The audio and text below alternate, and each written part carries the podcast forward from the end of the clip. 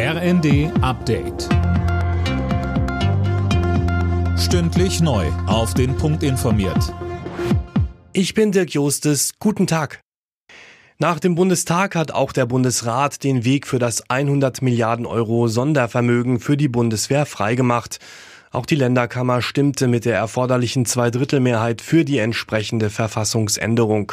Der Leiter der bayerischen Staatskanzlei Hermann sprach von einem guten Tag für die Bundeswehr, mahnte aber auch, das Geld allein reicht nicht. Ohne eine Reform des Beschaffungswesens sind die beschlossenen Gesetze ein zahnloser Tiger.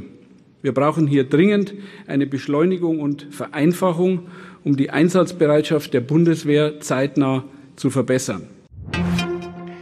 Auf Antrag Bremens hat sich der Bundesrat heute auch mit der sogenannten Übergewinnsteuer befasst. Unternehmen, die zum Beispiel vom Krieg deutlich profitieren, sollen damit mehr zahlen. Bremens Bürgermeister Bovenschulte sagte. Während Bund, Länder und Kommunen also Milliarden in die Hand nehmen und Bürgerinnen und Bürger genauso wie Unternehmerinnen und Unternehmer unter den steigenden Preisen ächzen, machen sich einige wenige die Taschen voll.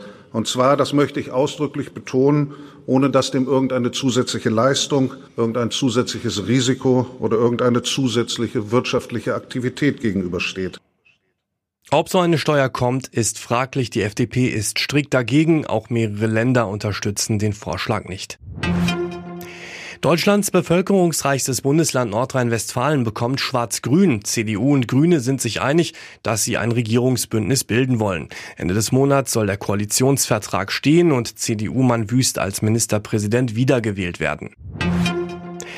Bundesgesundheitsminister Lauterbach wird heute in der Ukraine erwartet. Auf Einladung seines ukrainischen Amtskollegen will sich Lauterbach über die medizinische Versorgung informieren. Auch Bundeslandwirtschaftsminister Özdemir besucht heute die Ukraine. Alle Nachrichten auf rnd.de